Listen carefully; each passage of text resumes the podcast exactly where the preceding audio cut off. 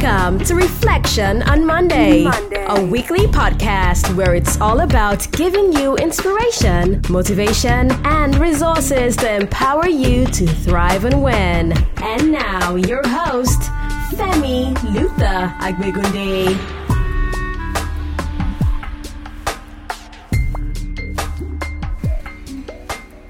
In the biblical accounts, Jesus categorically said to his disciples that it is impossible for offense not to come.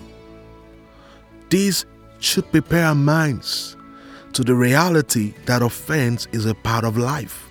Offense is part of the ordeals we climb in attainment, in accomplishment, in acquiring, and also in advancement. Offense is part of the makeup of a relationship, and offense is part of the legs of the tower of platforms. What is offense? Offense is annoyance or resentment brought about by perceived insult or disregard for oneself. The bedrock of offense is a perception.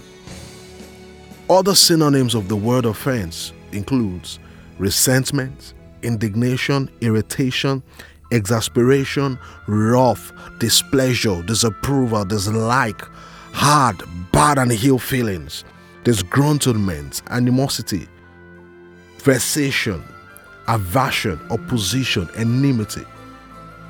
I would like to say it up front here that you cannot control what somebody will do to you, but you can control what you're going to do to the person. Offense is more dangerous to you than other people. Offense is more dangerous to you than whoever is making you offended.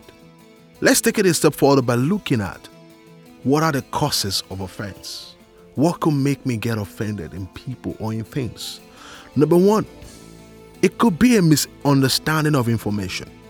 Like I told us earlier on, that offense comes from a perception. Offense could come because I misunderstood an information. Offense could come because of events and circumstances in life. The events and circumstances in life sometimes put pressure on us, and the pressure it generates sometimes cause offenses. I've seen husbands get offended in their wives because of the pressure they had at work.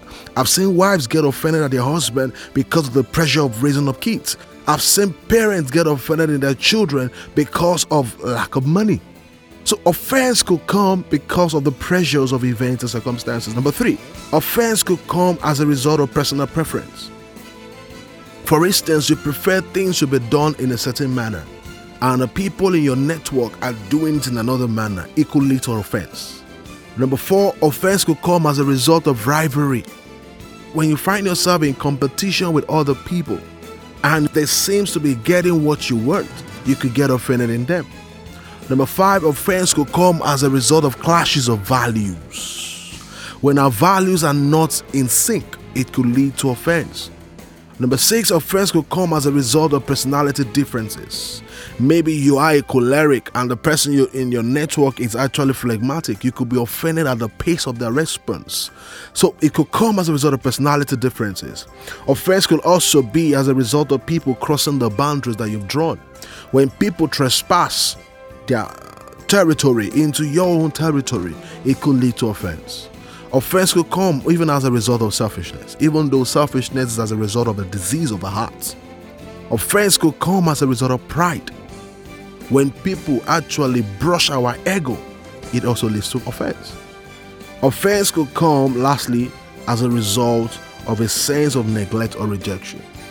When people tend to neglect you or reject you, it could make you get offended.